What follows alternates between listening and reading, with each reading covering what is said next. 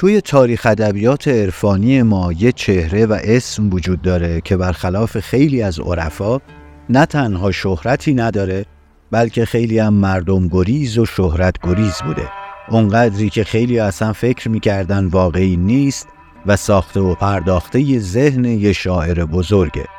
عارف بدخلق و حتی بددهنی که حرف زدنش رو خیلی شعر محض می‌دونن و البته پر از نکته و کنایه و افکار و نظریه های به شدت رادیکال. عارف محجوری که چندین قرن طول کشید تا کتابی پیدا بشه که ثابت کنه این آدم وجود داشته و نه فقط الهی الهام مولانا که برهم زننده جهان فکری این مفتی اعظم قونیه و هومه بوده. عارفی که اسم شمس تبریزیه و بهش شمس پرنده هم می‌گفتن.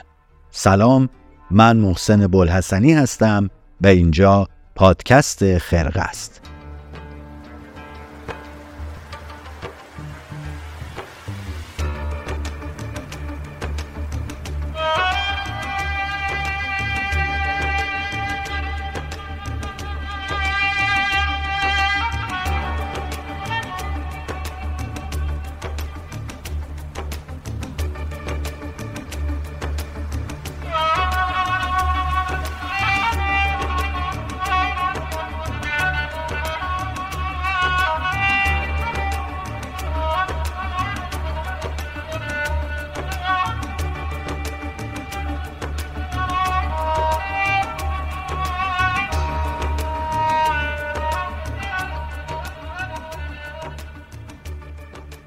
خیلی خوش اومدید به پادکست خرقه که الان دیگه نمی‌دونم واقعا بگم قسمت چندمه فصل چندمه و هرچی هم عذرخواهی کنم و دلیل بیارم واقعا چیزی از قصور و بدقولی من کم نمی‌کنه. اما امیدوارم شما منو به هزار و یک دلیل ناگفتنی ببخشید و باز هم خرقه رو توی این سری جدید همراهی کنید.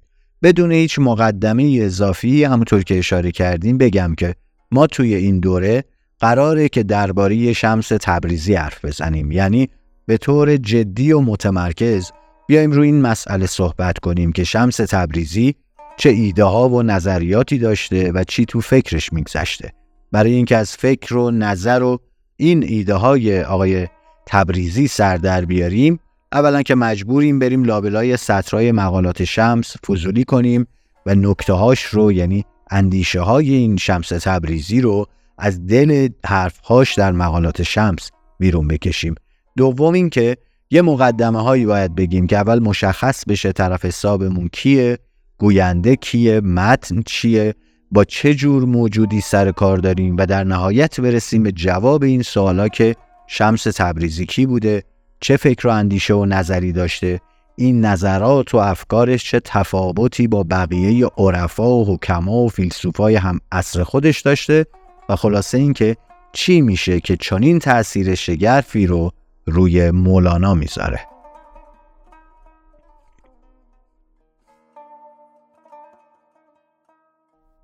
خیلی خوب. همین اول بگیم که این عارف جان سوخته ما یعنی شمس تبریزی توی قرن هفتم زندگی می‌کرده.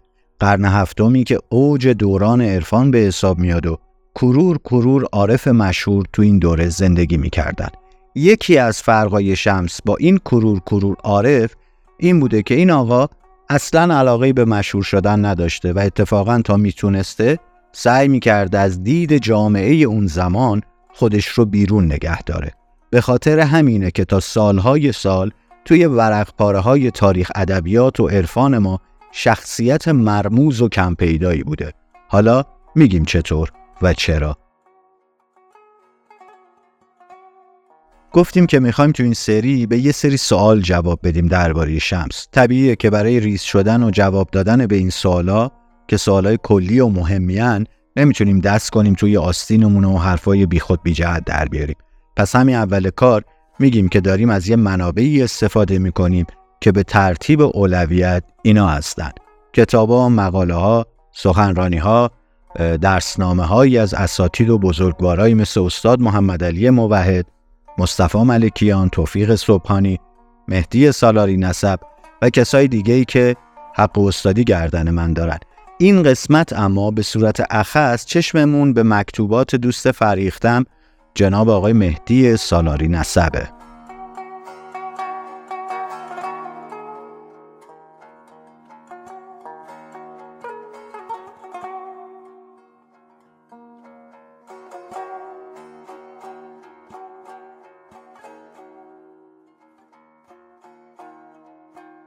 مقدمه به ناچار مفصلمون رو از اینجا شروع کنیم که حتما شما هم توی دو سه دهه گذشته به نحوی از آنها هر کس به شکلی درگیر و در جریان داغ شدن بازار مولانا و شمس تبریزی و خلاصه رابطه این دوتا با هم بودید حالا دلیل جامعه شناختی این ماجرا چیه؟ چرا یه دفعه یک مودی پیش میاد اوج می‌گیره و بعد از اون اوج پایین میاد و به سطح می‌رسه میشه بهش گفت یه مد فرهنگی یه مد شبه فرهنگی که فعلا باش کار نداریم. بمونه برای یه فرصت مناسبی شاید تو همین قسمت های پادکست خرقه توی قسمت های آتی بهش بپردازیم.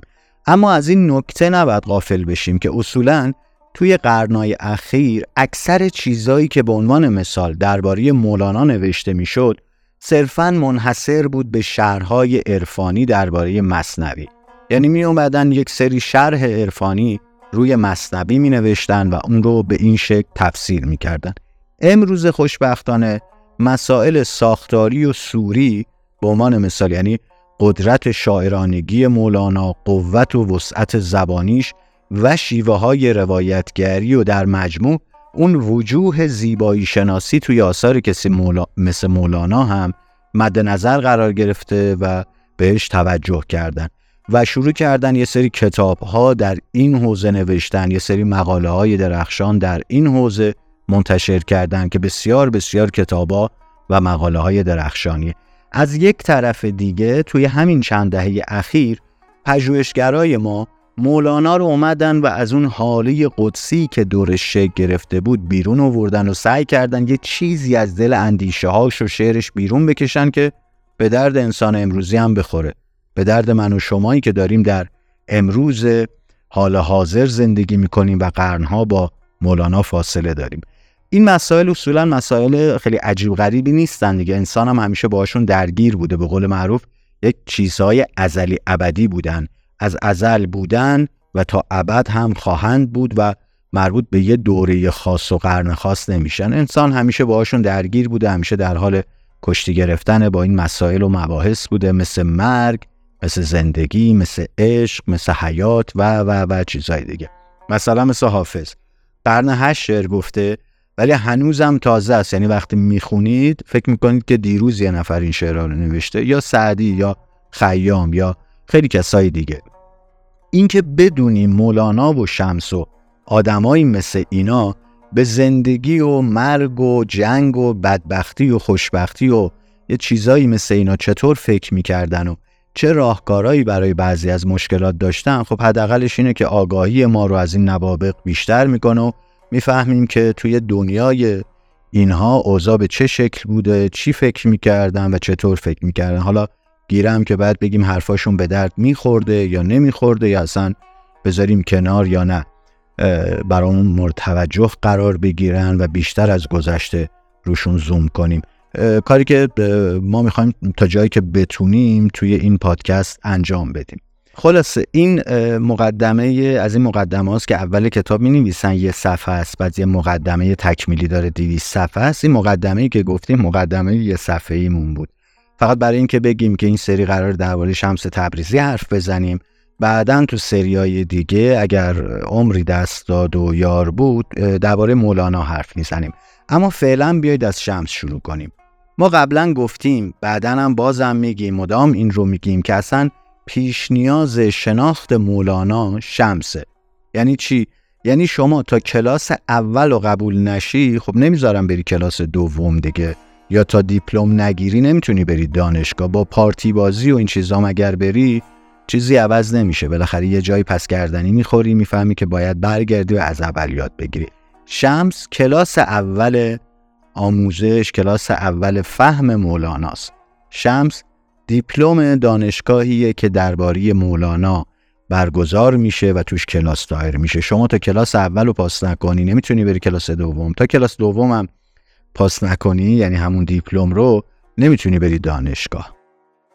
یه جمله دیگه بگم اونم این که صبوری کنید. با این جمله صبوری کنید این خواهش صبوری کردن این مقدمه یه صفحه‌ای رو ببندیم و بریم سر وقت اون مفصل مقدمه درباره اون حرف بزنیم وارد اون بشین چون واقعا گتره نمیشه زد به دل داستان.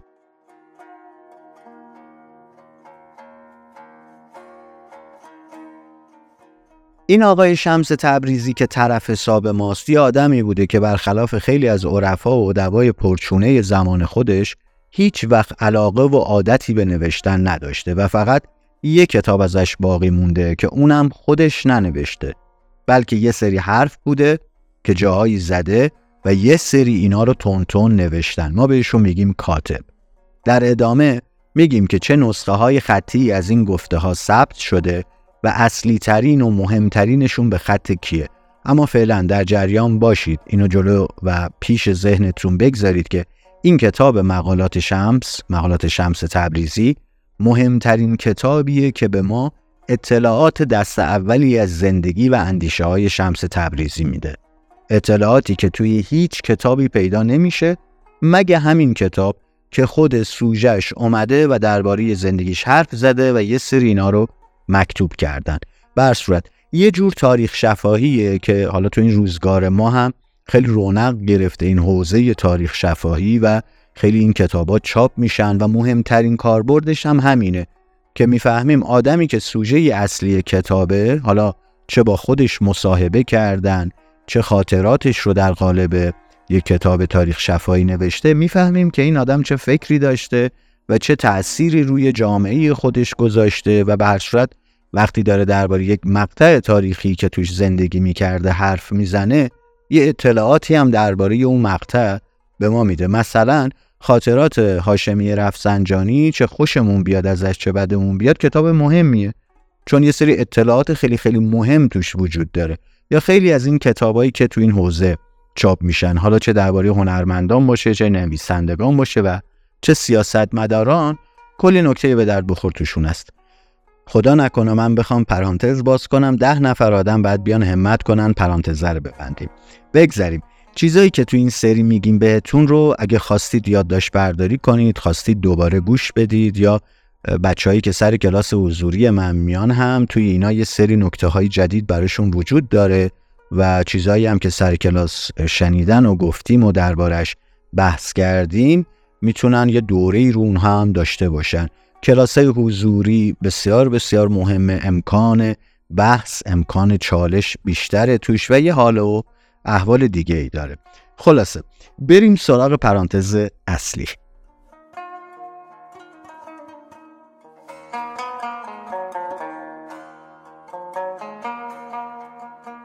کسایی که تجربه تورق و مطالعه مقالات شمس رو داشتن و دارن می‌دونن که این کتاب در ظاهر خیلی دیریابه و مطالعهش به طریق معمول یعنی همونطور که کتابای دیگر رو می‌خونیم خب خیلی دشواره خیلی سخته. فقط چهار تا کلمه و جمله قشنگ نیست که اینا پشت سر هم اومده باشن و شما بگید واو چه جمله زیبایی. نه. کتاب سختیه تقریبا شاید این سختی به این دلیل باشه که کتاب قرنای طولانی یادمون باشه ناخونده مونده و اونطور که باید و شاید مورد توجه و تحقیق قرار نگرفته. مگه تو همین چند دهه اخیر رو به لطف پژوهشگرا و مولانا پژوهایی مثل حضرت استاد محمد علی موحد. بحث رو از اینجا شروع کنیم و یه مقدار با هم درباره این موضوع حرف بزنیم که اصلا چرا خوندن مقالات شمس سخته؟ چه عواملی باعث میشه که این کتاب رو نشه؟ مثل خیلی از کتابای دیگه راحت خوند. این نکته رو که گفتیم این بحث رو که جمع کردیم بعد بریم سر این موضوع که اصلا چرا باید مقالات شمس بخونیم به چه دردی می‌خوری که مثلا کسی بدون شمس چی فکر می‌کرده چی گفته و تو چه دنیایی سیر می‌کرده؟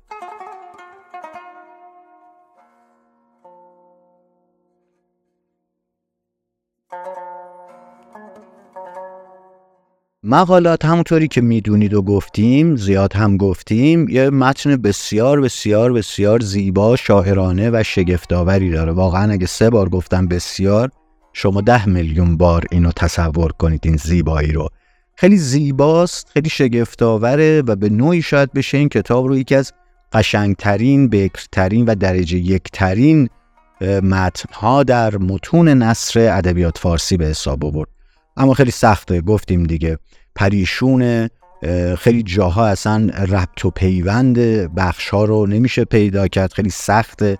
این بخشایی که میگیم پراکندن خیلی گسستن رو آقای مبهد بهش توی تصیحشون میگن که گسسته پاره ها به نظر یه یادداشتایی میان که اون کاتبی که داشته اینا رو مینوشته بعدا گفته خب حالا اینو بنویسم تا یادم نرفته بعد تکمیلش کنم شاید یادش رفته تکمیل کنه. یا مثلا داشته همزمان حرفای شمس رو پیاده می‌کرده شمس انقدر تند حرف می‌زده که این آقای کاتب جا مونده و در نهایت هم بیخیال نوشتن بقیهش شده. حالا این تصور ماست اینجوری فکر می‌کنیم خیال می‌کنیم. گاهی خیال پردازی بد نیست. حالا فرض کنید رفتیم سمت مقالات شمس کتاب به اون قطوری رو یا یکی از گزیدهاش رو خریدیم و بردیم خونه. می‌خوایم شروع کنیم به خوندن. یه لحظه صبر کنید. من چند تا چیز بهتون میگم که مثل کلید اسرار براتون عمل کنه و بتونید قفلای سخت ورود به مقالات شمس که مثل یه قلعه میمونه رو باز کنید و وارد قلعه مقالات شمس بشید.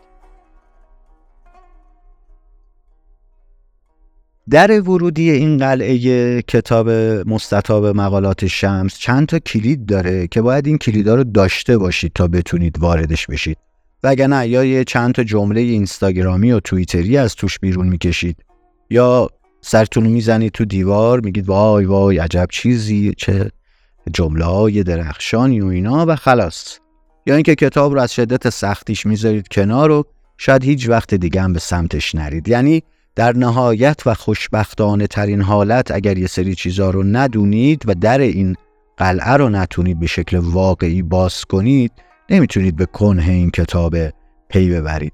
کتاب و کلا شعر این کتاب و کلا شعر حالا و متنای شاعرانه هر چیزی که شاعرانه باشه یعنی خصوصیت و معلفه های شاعرانه توش وجود داره داشته باشه اینا یه لایه های ظاهری دارن. و یه لایه معنایی درونی که اینا عمیقترن و زیر این ظاهر اولیه پنهان شده.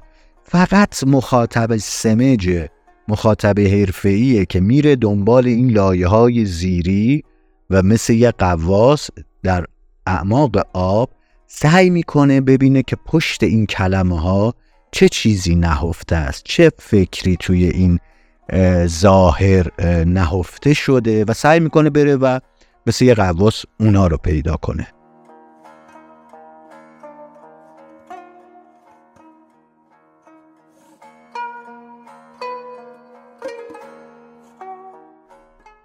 اما کلید اول که مدام باید بهش حواستون باشه اینه که این گفته های آقای شمس که مکتوب شدن یه سیر مشخص و مرتبی ندارن که فکر کنیم مثل خیلی کتابای دیگه از یه نقطه آ شروع میشن و یه چیزایی رو سلسله وار و به ترتیب و منظم میگن و آخرش هم می‌رسن به یه نقطه ب و تمام. نه بخشایی که توی مقالات اومدن اصلا اینطوری نیستن. یعنی گویندش اصلا دنبال این نبوده که نظریاتش رو چه می‌دونم کلاسه بندی کنه شرح و بست بده مدون کنه تهش هم مثلا یه کتابی از اینا در بیاره بذاره زیر بغلش و پوزشو بده. اصلا اعتقادی به این چیزا نداشته.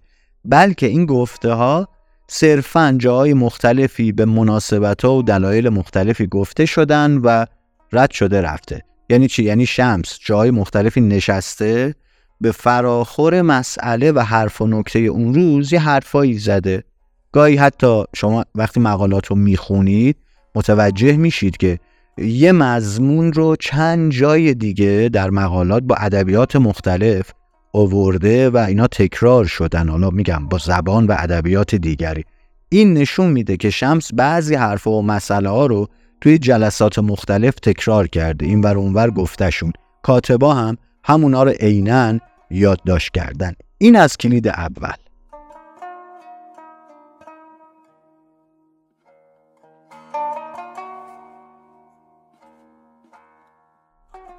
اینم بهتون بگم که اگه شمس مثل یه سری از عرفای دیگه خیلی توی چشم بود و هی از این بر به اون بر نمی‌رفت و جا عوض نمی‌کرد بعید نبود مثل امثال حلاج بابت حرفاش به حکم شهر فقها سر از تنش جدا کنن و حکم تکفیر براش ببرن. بر صورت تا ما این افکار و جهانبینی رو درست و عمیق نفهمیم ابدا نمی‌تونیم به کنه حرفای شمس پی ببریم و در نهایت میشه همون که گفتم بسنده می‌کنیم به چهار تا جمله قشنگ و خلاص.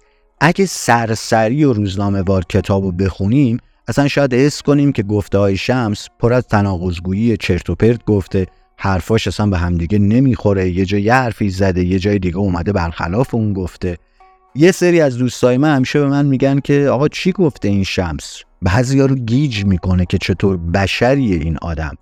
اما اگه یکم بیشتر وقت بذاریم براش از در قلعه وارد میشیم بعد بهتر می‌تونیم محیط فکریش رو درک کنیم. اینجاست که این فکر ممکنه قلقلکمون بده که اگه شمس یه حرف درست و سرراست نداره اگه فقط چرت و پرت گفته به عنوان مثال پس چطوری مولانا با اون همه عظمت و شکوه و خدم و حشم اینقدر درگیرش میشه و این همه ازش تاثیر می‌گیره؟ اونم تاثیر پذیری نه حد کم ها نه. در حد این که بگم تقریبا نزدیک به 100 درصد چیزی که در آثار مولانا ما می‌خونیم از حرفای شمسه ولا غیر.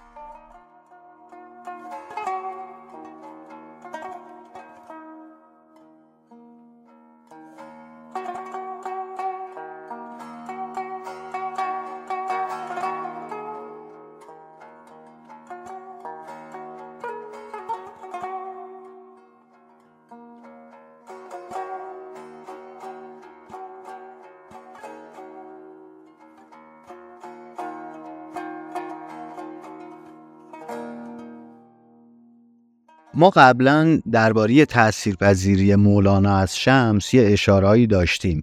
اما بعد نیست همین ابتدای کار یه بار دیگه به این مستاقا و نمونه یه اشارهایی بکنیم تا بلکه راهی که می‌خوایم با هم توش پیش بریم رو بشه بهتر درک کرد. حتما این جمله رو هزار بار شنیدید که شمس مراد و معشوق مولاناست.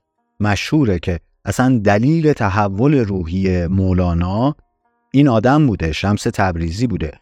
نه فقط مشهوره که مولانا خودش نسبت به این موضوع جا به جای مصندی و حالا بقیه آثارش اقرار داره و این موضوع رو نه فقط مولانا تسکر نویسایی که ذکر یا ذکرایی از مولانا و شمس اووردن هم تکرار کردن تایید کردن که بله این آدم از یک جایی آبشخور داشته و سرچشمه گرفته. حرفاش.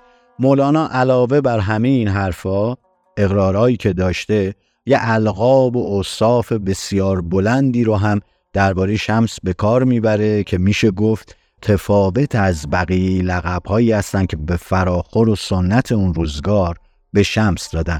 بهش می‌رسیم به این القاب می‌رسیم. بگیم که خلاصه فرزند سلطان العلماء یعنی جناب آقای مولانا زیبایی زبان و گفتار شمس رو از یک طرف آنچنان وجداور و بینظیر می‌دونه که میگه ببینید این آدم چقدر خوش زبانه و عجب زبان شیرینی داره که زبان آوری من و زبان من که مولانا هم در برابرش هیچه اصلا هیچی جز کسالت نیست هر چیزی که من میگم. تا شنیدم گفتن شیرین او می فضاید گفتن خیشم ملال. یعنی هم روی جایگاه رفیع و خاص هنر و زبان شمس تکیه می‌کنه هم توی یه بیت دیگه جایگاه اندیشه و فکر شمس رو تا لین بالا می‌بره که شاید مثالش رو یکم جلوتر براتون میگم.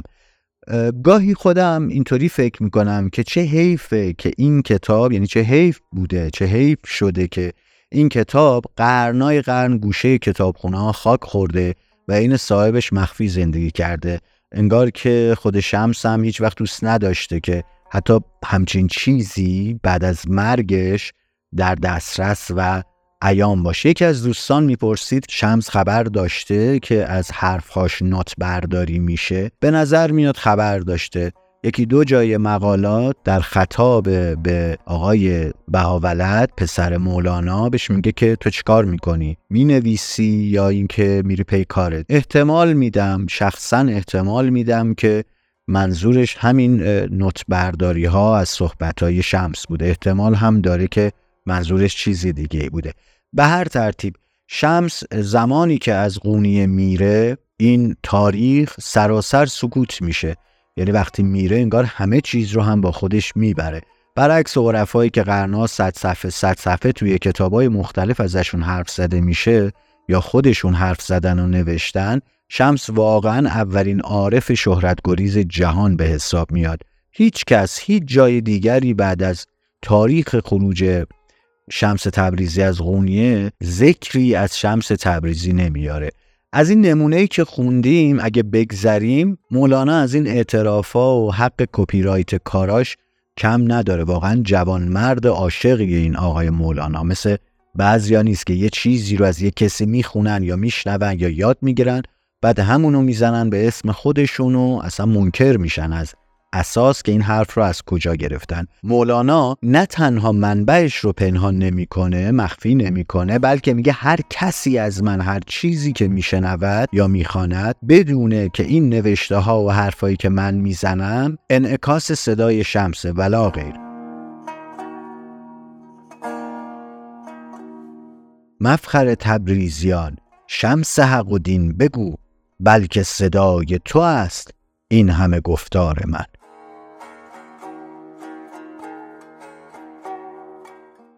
این تاثیرپذیری یه وقتایی بچه ها به شکل محتوایی بوده یه وقتایی نه لغت به لغت یا عین به عین. مثلا یک جمله کامل رو از مقالات شمس میاره و به عنوان یه مصره ازش استفاده می‌کنه در همون حکایتی که استاد داره تحت تأثیر حکایتی که در مقالات اومده مثلا در مصنوی میگه. عین جمله که تو مقالات می‌خونیم و ما می‌تونیم تو مصنوی یه وقتایی ببینیم. همه این تفاصیل رو داشته باشید همه این نکته ها رو داشته باشید. این یک قلقلکی در ته ذهن ما ایجاد می‌کنه و اون اینه که احتمال داره حتی خیلی زیاد احتمالش میره که مولانا زمانی که شمس در قونیه بوده و بچه هاش فرزندش مخصوصا پسر بزرگ مولانا این صحبت ها رو صحبت های شمس رو مکتوب می‌کردن یه نسخه از اینا رو یه کپی از اینا رو می‌دادن دست مولانا. یا ممکنه که زمانی که شمس دیگه از قونیه میره و این کتاب کامل میشه در واقع با رفتنش دیگه یک کتابی میشه برای خودش حالا ممکنه یه نسخه ازش وجود داشته باشه دو نسخه ازش اون زمان وجود داشته از این نسخه ها اصلی ترین نسخهش دست مولانا بوده و یه جاهایی که بهش احتیاج داشته رجوع می‌کرده به مقالات شمس. و نظرش مدام به اون کتاب بوده. یه وقتایی حکایت به حکایت ازش تاثیر می‌گرفته و همون حکایت هایی که شمس در مقالات گفته رو بست می‌داده. یه جاهایی هم می‌دیده که مثلا از جمله شمس شاعرانه تر وجود نداره. همونو میکنده و میذاشته توی مصنبی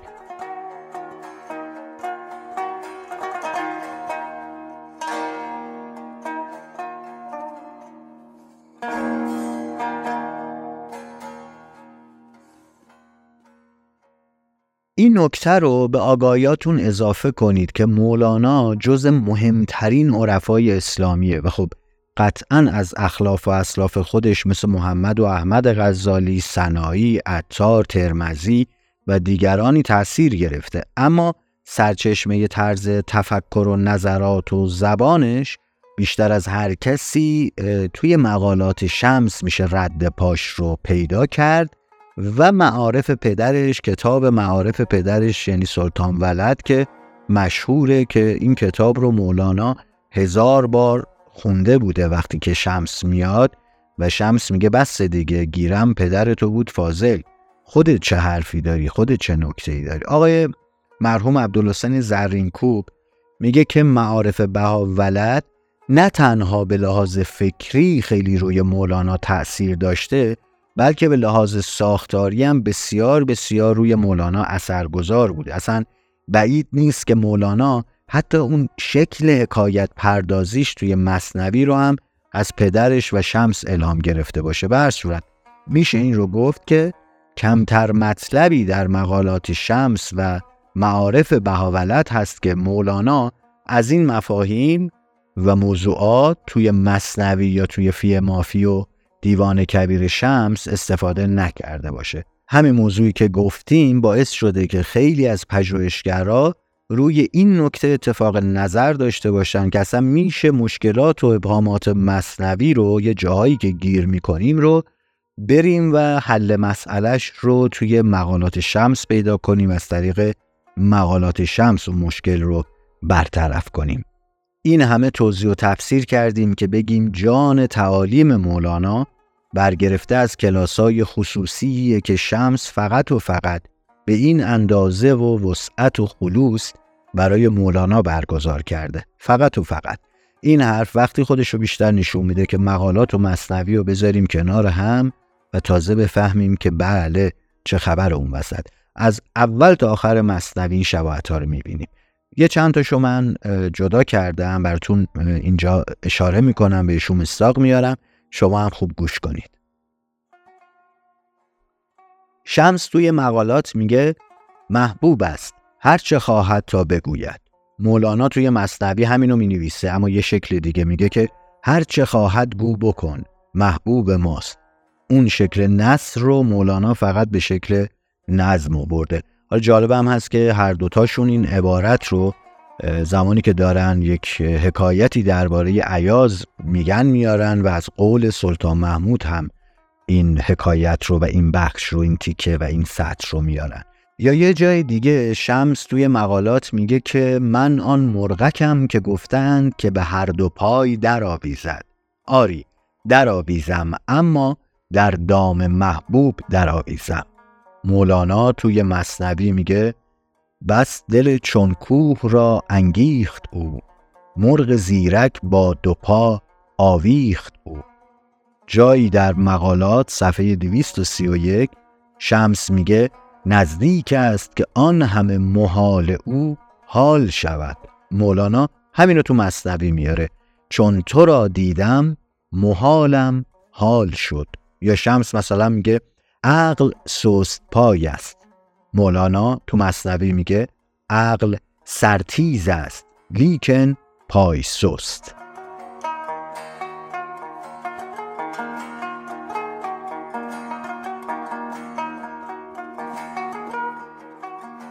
این بخش رو ببندیم. حالا پرانتز بعدی مقدمه بعدی.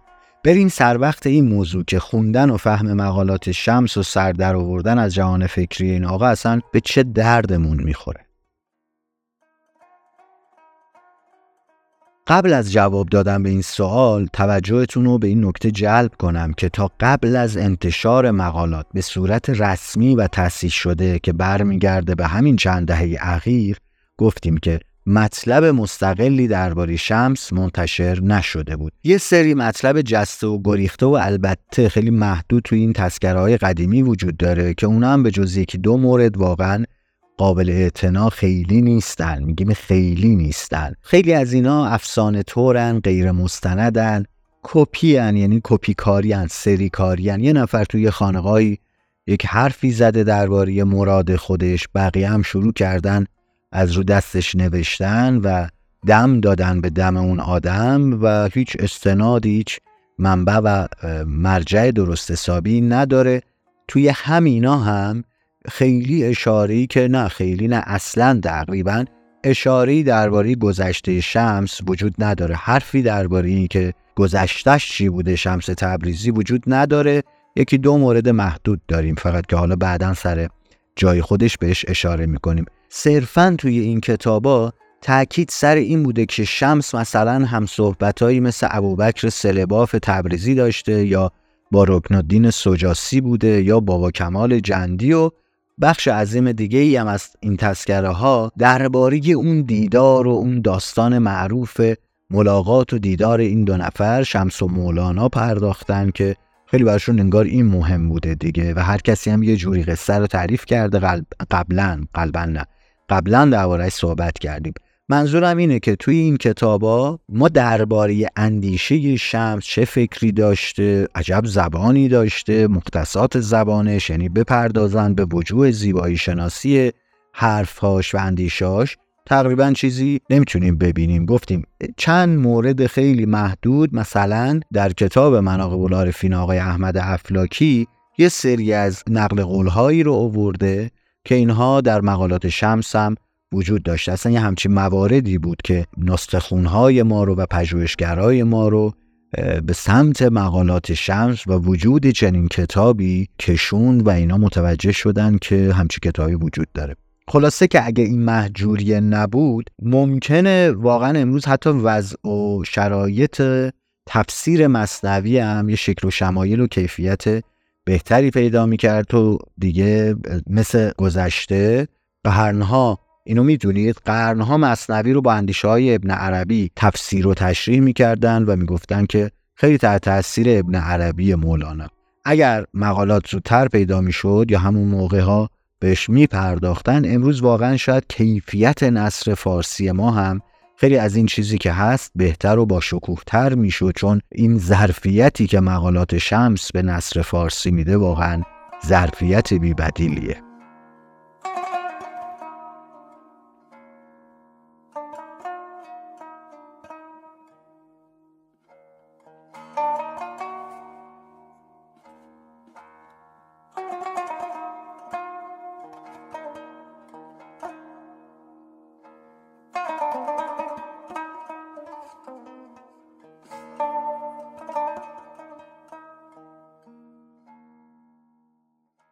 یه نکته دیگه هم بگیم قبل از اینکه درباره فایده مطالعه شمس حرف بزنیم. گزارش های اصلی و مهم. چه کتاب هایی درباره شمس تبریزی گزارشگری کردن؟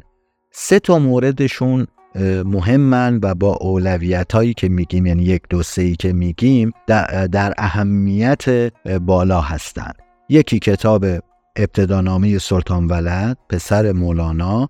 دومیش رساله سپه سالار و سومی هم مناقب العارفین افلاکی البته گفتیم توی کتابای مثل نفعات الانس جامی و تذکره دولتشاه یه سرگذشت و قصایی از شمس گفته شده که خیلی قابل اعتنا نیستن اگر هم می‌خوایم بخونیمشون یا تصادفی باشون برخورد می‌کنیم باید حواسمون باشه که بتونیم غلط و از درست اینا تشخیص بدیم اون شاخ و برگای اضافی رو کنار بزنیم و از این حرفا. بیشتر این گزارش ها گزارش ها و تسکره های فارسی شمس رو یه مرد مکتب ندیده یه صاحب دل معرفی کردن که فره ایزدی داشته.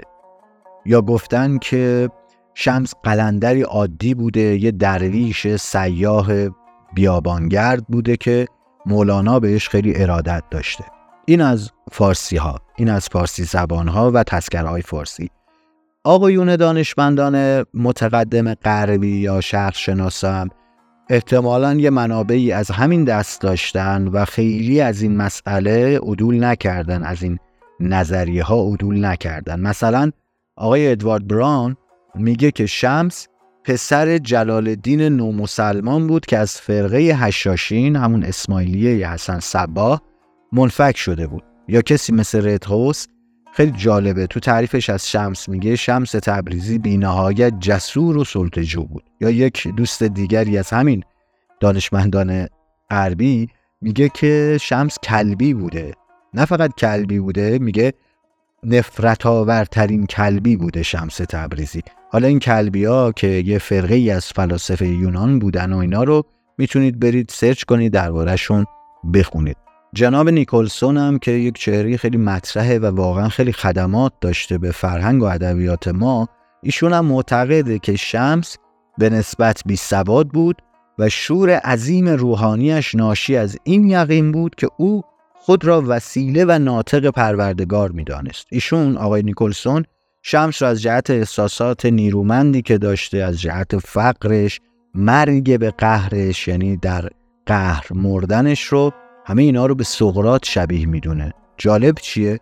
سقرات از نظر خیلی ها به زم خیلی ها در یک دوره طولانی واقعی نبوده. خیلی ها زائیده ذهن افلاتون می‌دونستن سقرات رو و می‌گفتن اصلا چهره واقعی نیست و شاید همین تفکرات هم بوده که تاثیر داشته در اینکه از این ورم خیلی ها بگن شمس ساخته ذهن مولانا بوده و اصلا واقعیت نداشته. این تصوراتی که گفتیم این تعاریفی که گفتیم یه تصویرای قالب و تصورای قالبی بوده درباره شمس تا اینکه یه کتابهایی تو دهه 23 تصیح و منتشر میشن. از مناقب ها گرفته تا به جلوتر که به خود مقالات می‌رسیم. مثال بزنم سال 1316 کتاب آقای سلطان ولد پسر مولانا منتشر میشه که یک مصنوی خیلی طولانی درباره خانوادهش، پدرش و خاندانش به هر صورت و خیلی منظومه میگم و اسمش ابتدا نام است. ایشون که پسر مولاناست و از نزدیک شمس رو میشناخته باش نشست و برخواست داره. در یک دوره خیلی مورد توجه مورد احترام و مورد محبت شمس بوده و حتی خیلی جاها توی مقالات خطاب یعنی مورد خطاب شمس قرار می‌گیره سلطان ولد شمس رو صاحب فضل و علم و عبارت و تحریر می‌دونه. یعنی خط بطلانی بر این نظریه بی سواد بودن شمس می‌کشه. یا کتاب دیگه یعنی مناقب العارفین سال 1338 منتشر میشه تصحیح میشه منتشر میشه و توی این کتاب آقای احمد افلاکی چند جا اشاره می‌کنه که شمس آگاهی تمامی بر دانش زمان خودش داشته. باز هم روی اون نظریه بی سواد بودن شمس امی بودن شمس خط بطلان کشیده میشه. نه تنها بر دانش زمان خودش تسلط داشته بلکه فقه خونده با دانشمندای روزگار خودش دیدار داشته ملاقات داشته از اینا گذشته پا رو فراتر می‌ذاره. میگه شمس حتی بر ریاضیات و نجوم زمان خودش هم مسلط بوده. این کتابا تصیح این مناقب ها ما رو در نهایت حالا ما رو که نه منظورم اون پژوهشگرای بزرگ و درجه یکیه مثل آقای فروزانفر و هلموت ریتر و آقای گلپینانلی اینها رو میرسونه یعنی یک رد پاهایی رو نشون میده و توی این کتابا هست از یک کتاب دیگه به اسم مقالات شمس. تا اینکه ما در نهایت هم می‌رسیم به سرمنزل مقصود یعنی کشف مقالات شمس و متوجه میشیم بله راه به عبس نبوده اگرچه قرنها پنهان بوده اما مقالات شمسی وجود داره.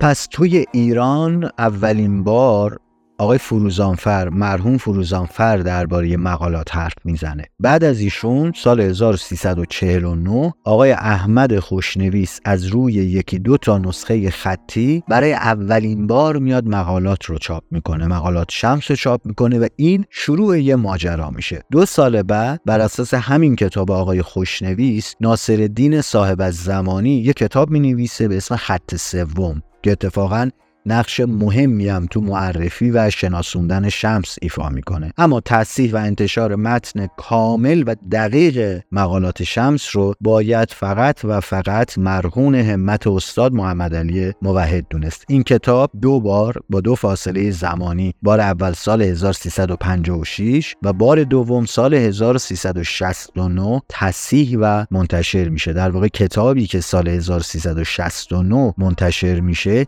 تکمیل شده یه همون نسخه اولیه است که 1356 چاپ شده. توی نسخه دوم گسسته پاره ها مشخص میشن و بر صورت بسیار بسیار افزوده بهش اضافه میشه و میشه گفت تکمیل میشه و حجت به کتاب مقالات شمس و تصیحش به نوعی تا امروزی که ما در خدمت شما هستیم توسط حضرت استاد محمد علی موحد حجت تمام میشه و حجت به معنی واقعی حجت چی میگن حجت تکمیل میشه.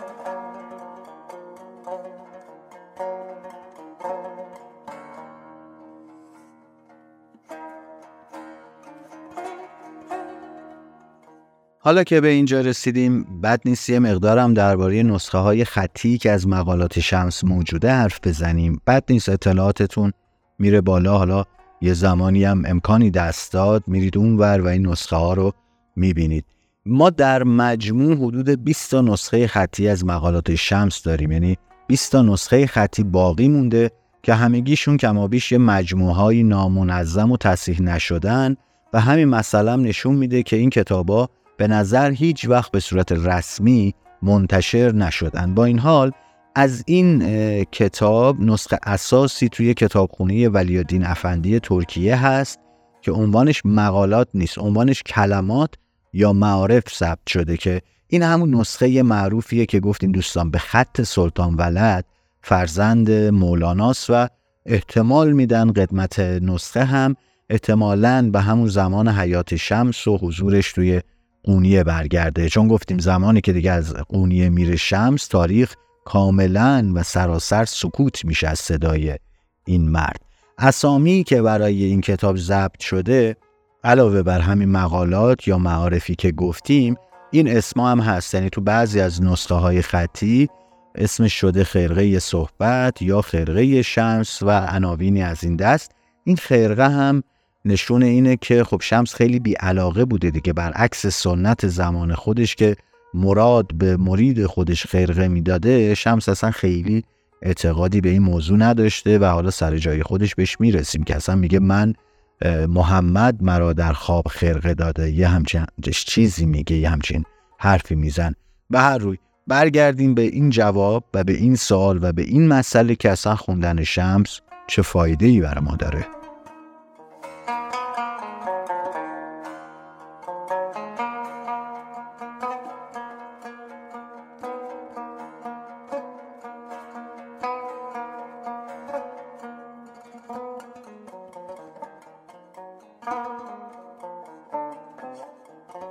به ترتیب میگم یک دو سه. یک فایده اول. شناخت اندیشه زبان شخصیت و حوادث زندگی شمسه.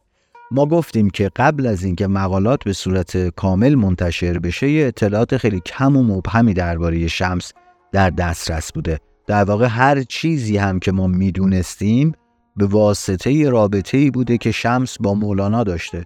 حالا که مقالات وجود داره ما می‌تونیم فارغ از هر کسی حتی حتی حتی از خود مولانا هم با شمس مواجه بشیم. یعنی به این فرض رو در ذهن داشته باشید که مقالات شمس یک تاریخ شفاهی یک اتوبیوگرافی که گفته خودش ولی خودش ننوشته و ما رو از این دوره کودکیش مسائل روحیش تو اون دوره اخلاقاش خصیصه های خودش پدرش مادرش حالت روانیش چه ها می‌کرده چه فکر می‌کرده و یه سری از این چیزا این کتاب ما رو باهاش آشنا می‌کنه. فایده دوم اما شناسایی بیشتر خود مولاناست. یعنی ما از طریق مقالات می‌تونیم مولانا رو بهتر بشناسیم و با مطالعه و شناخت شمسه که متوجه میشیم شمس کی بوده که اینطوری تونسته روی مولانا تاثیر بذاره. از طرف دیگه همون جوری که اشاره کردیم اشاره کوتاهی داشتیم ریشه خیلی از حکایات مصنوی و حرفا و نکته و تحملات مولانا هم توی همین مقالات شمسه. پس حالا ما به این نتیجه می‌رسیم که هیچ شرحی هیچ شناختی از مولانا اگر شمس رو نشناسیم کامل نیست و ما بررسی این دوتا رو بدون همدیگه و مطالعه این دوتا رو بدون همدیگه نمی‌تونیم داشته باشیم و به قول معروف اینها لازم و ملزوم همدیگن و به همون نشون میده که این دو نفر چقدر از نظر فکری به هم نزدیک بودن چقدر مچ بودن به قول امروزی ها فایده سوم مشخص شدن اتفاقا حالا تفاوت های شمس و مولاناست. خیلی فکر می‌کنن که این دو نفر در همه چیز با همدیگه هم عقیده بودن و کلا نظرشون کامل منطبق بر هم بوده. خب این تصور اشتباهی شمس تفاوت های خیلی زیاد که حالا اگر نگیم اما مختلف با مولانا داشته. از جمله مثلا توی یک سری چیزها. شیوه زندگی، شخصیتش، روحیش خیلی از افکارش و رفتارهای اجتماعیش رفتارهایی که در جامعه داشته این دوتا کاملا با همدیگه توی این موارد متفاوت بودن. مثلا شمس خیلی علاقه داشته پنهان باشه در چشم نباشه عیان نباشه اهل منبر رفتن و نوشتن و اینا هم نبوده. مولانا برعکس خیلی تو جماعت بوده با جماعت با مردم زندگی می‌کرده هش و نش داشته اصلا سالها درس خونده درس داده. خیلی کتابای زیادی هم نوشته. شمس اصلا اینطوری نبوده. یا شمس برعکس مولانا اصلا اهل مدرسه و خانقاه و مریدبازی و این حرفا نبوده اما مولانا اهل همه این داستان و حرفا بوده. یکی دیگه از اختلافاتی که میشه از جمله این اختلافها و تفاوتها بهش سهه گذاشت و بهش اشاره کرد اینه که شمس در جای جای مقالات خیلی واضح و سریع میگه که اصلا اهل هم صحبتی با عوام یا مردم عادی و عامی جامعه نیست. اما مولانا چطوریه؟ مولانا با خاص و عام و عارف و امیر و رعیت با همه اینا با یک سلسله از این سطح جامعه در حشر و نشر بوده و باشون معاشرت داشته. بخش دیگه ای که میشه به لحاظ تفاوت نظرات این دو نفر گفت اینه که به عنوان مثال نظر شمس و مولانا درباره خیلی از عرفای بزرگ از جمله حلاج و بایزی متفاوته. اینا با هم فرق داره نظرشون. و اتفاقا همین بخشاییه که اون درصد کمی رو تشکیل میده از آن چیزی که مولانا از شمس آریت نگرفته در مصنوی یعنی از کنارش گذشته. شمس به خیلی از این چهره ها انتقادات تند و خیلی خیلی گزنده ای می‌کنه. ولی مولانا هیچ وقت به هیچ کدام از این عرفای تراز اول نمیتازه. اتفاقا همیشه خیلی اونا رو تعریف و تمجید ازشون می‌کنه و خیلی براشون احترام قائله. حالا یا به لحاظ محتاط بودن شخصیت مولاناست یا اینکه نه واقعا اینطوری بوده.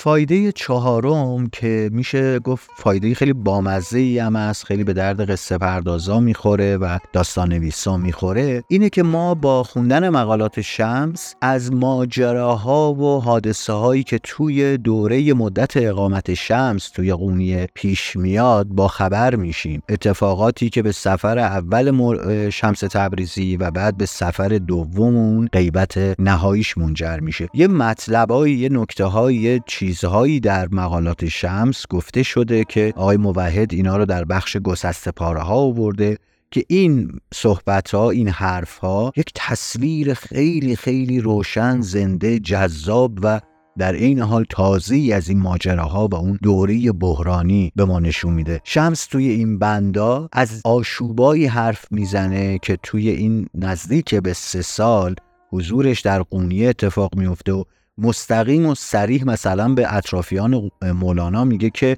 تذکر میده تهدید می‌کنه که از قونیه میره. مولانا رو ترک می‌کنه. شمس می‌دونه که سفر اول و قهرش به حلب چه بلایی سر مولانا آورده و حالا هم تهدید می‌کنه که اگر چه خیلی تمایلی به رفتن نداره یا حداقل اینجوری میگه اما کم کم داره عرصه بهش تنگ میشه و به این فکر افتاده که برای همیشه از قونیه بره. اتفاقی که در نهایت هم میفته ما با خوندن مقالات یه مقدار زیادی از این اتفاقات رو خیلی ملموستر و زنده تر و از نزدیکتر می‌بینیم و باشون روبرو میشیم و حتی شاید خیلی وقتا به این نتیجه برسیم که بابا همه تقصیر گردن اطرافیان آقای مولانا نبوده. شمس هم هیچ وقت مراعات حال اینا و اوضاع اینا رو نمی‌کرده. یهو اومده پا گذاشته وسط زندگی یه سری مرید برگشته و مولانا رو در انحصار خودش در آورده. معلومه که حسادت می‌کنن معلومه یه کاری می‌کنن که بین اینا فاصله بیفته و یک طرف این ماجرا رو از بین ببرن یا حداقل حذفش کنن یا مجبورش کنن که خودش خودشو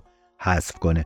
جالبه که بدونید خیلی از مطالبی که توی مقالات شمس آمده و درباره همین دوره و اتفاقات قونیه و ایناست اصلا تو کتابای مناقب نویسا نیومده. چون این مناقب نویسا گفتم اصولا ذکرهای خانقاهی داشتن حرفهای خانقاهی می‌زدن و به اقتضای شرایط همه چیز رو جوری جلوه می‌دادن که دوست داشتن اونطوری جلوه می‌دادن که خودشون خوششون میومده به همین دلیله که از شکل واقعیت به افسانه شبیه و نزدیک میشه و خیلی ما رو نمی‌تونه با واقعیت های موجود آشنا کنه و ما رو با این مسائلی که واقعا اتفاق افتاده روبرو کنه. به همین دلیل هم خیلی قابل اعتنا نیست و خیلی هم عجیب نیست که همین ذکرهای افسانه طور حتی عاشقای مشهور مولانا رو هم چندین قرن دچار اشتباه کرده. چون گفتیم مقالات شمس رو که نداشتن که به این کتاب رجوع کنن و ببینن حالا ماجرا از دیده شمس تبریزی چی بوده. بگذریم. پس مطالعه مطالعه مقالات شمس چهره مولانا رو بیشتر و واقعیتر به ما نشون میده و البته نکته مهم و از حتی از همین هم مهمتر این که پرده از روی شمسی که عارف قرن هفتمی بوده و برخلاف بسیاری پاش کاملا رو زمین بوده و اصلا هپروتی نبوده برمیداره پس مقالات شمس می‌خونیم چون شمس تبریزی مثل ماها خیلی زمینیه و این مطالعه می‌تونه به بهبود اوضاع و احوال ما تو این دنیای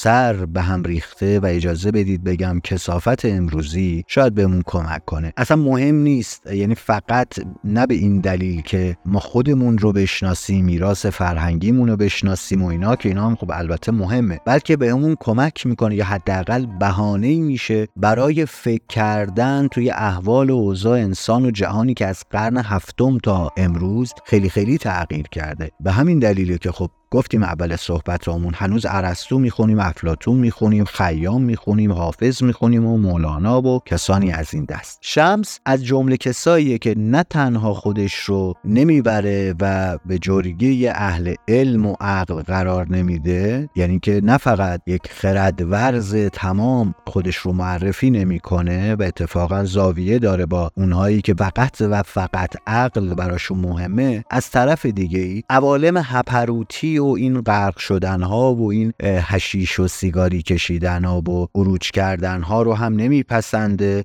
و هیچ علمی رو بی شهود و مشاهده و از اون طرف هیچ شهودی رو هم بی مشاهده و علم و تفکر و تعقل قابل اعتنا نمی‌دونه. شمس آدم اندیشمندیه. اگرچه گفتیم قالب شکن گستاخ بددهن بدخلقه اما خیلی اصیله. به همین دلیل هم میشه شمس تبریزی رو یک کلاس درس برای فهم شناخت و جهان امروز و دیروز به حساب آورد و روش مطالعه کرد. همه اینا یک طرف. این رو هم در نظر بگیرید. شمس خیلی با تقلید و قبول بی مطالعه و تحقیق مخالفه و طرفدار آزادی درونی و حقیقت جوییه. به همین دلیل هم یعنی به همین استناد به همین بند هم اگر استناد کنیم و این رو در نظر بگیریم ما هم قصدمون فقط طرح اندیشه های شمسه. ممکنه اینا برای کسی خوب باشه کارآمد باشه برای کسی نباشه. یعنی اصلا قصد نداریم که با تبلیغ تفکرات شمس یه مرامنامه یه نوع ایدئولوژی چیزی رو تبلیغ کنیم. فقط می‌خوایم یه نگرش تازه‌ای داشته باشیم بر مبنا و استناد به آثار مکتوب پژوهشی یا درس گفتارها و اینا.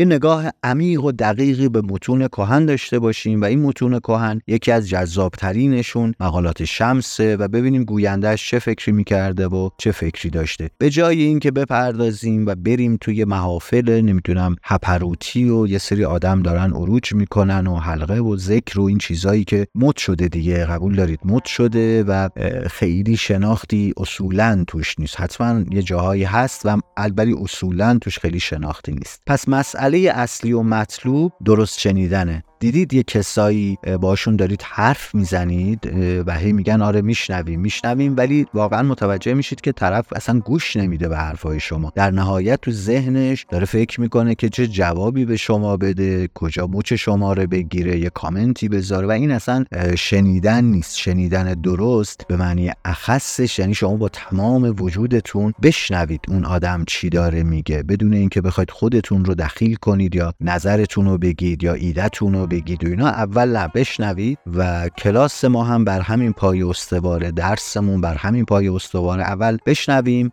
مطالعه کنیم و حالا وقت برای اظهار نظر و نظریه پردازی خیلی زیاده. یه چیزی بگم حرستون رو خیلی در بیارم و مستاقی باشه برای این حوصله کردنی که گفتیم. تمام چیزی که تا الان شنیدید یه پرانتز یه مقدمه طولانی بود و ما هنوز وارد بحث اصلی نشدیم. بحث اصلی از مردی شروع میشه که هرگز هیچ وقت چیزی ننوشت هیچ حرفی ازش سخنی ازش باقی نموند الا همون چیزایی که توی اون دوره دو سه سالی همنشینیش با مولانا ثبت شد.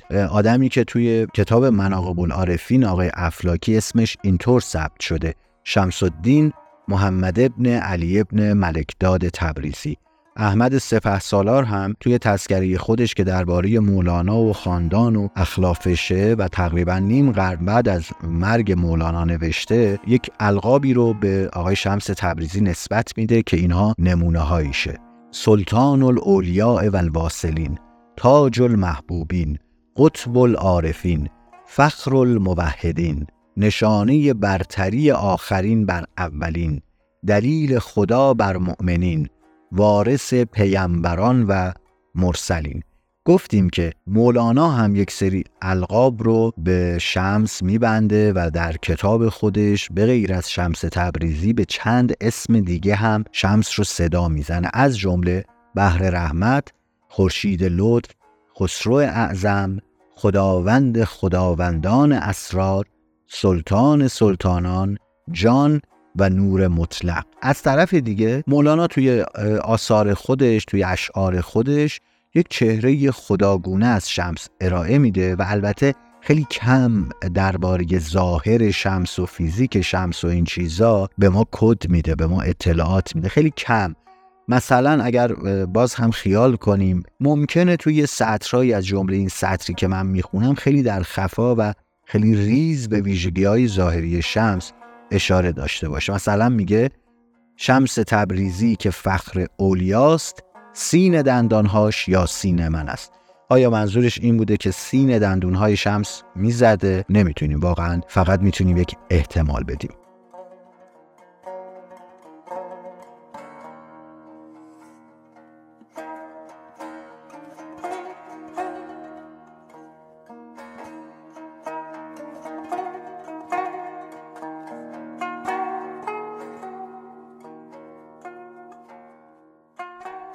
بحث رو هم اینجا با اجازهتون ببندیم. هم من خسته شدم هم شما احتمالا خسته شدید. ما قسمت بعدی بی مقدمه مقدمه ها تموم شد. اگر من تند صحبت کردم اول که خیلی عذرخواهی می‌کنم. دوم برای این بود که از این مقدمه ها بگذریم یه مقدار سریعتر ذهن رو آماده کنیم و بعد بپردازیم به تفکرات شمس و اصول و عقاید و مش و منشی که داشته. حالا نه بگیم هفته ای اما حداقل سعی می‌کنیم ماهی دو شماره از این سری پادکست خرقه رو منتشر کنیم. اگر دوست داشتید از پادکست خرقه حمایت مالی کنید هم می‌تونید به سایت هامی باش برید که آدرسش رو توی کانال تلگرام می‌ذاریم. هم اونجا و هم توی اینستاگرام هم می‌تونید برامون نظر بذارید توی Castbox یا Apple Podcast یا جاهای دیگه. می‌تونید برامون نظر بذارید حتما لطف کنید کامنت بذارید. کامنت های شما واقعا به ما انگیزه میده. خیلی هم ممنون میشیم که شروع این سری جدید رو به دوستانتون خبر بدید. تو اینستاگرام منشن کنید استوری بذارید و خلاصه دست به دست کنید بلکه حرفمون به درد کسی بخوره. عزت زیاد. خدا نگهدار.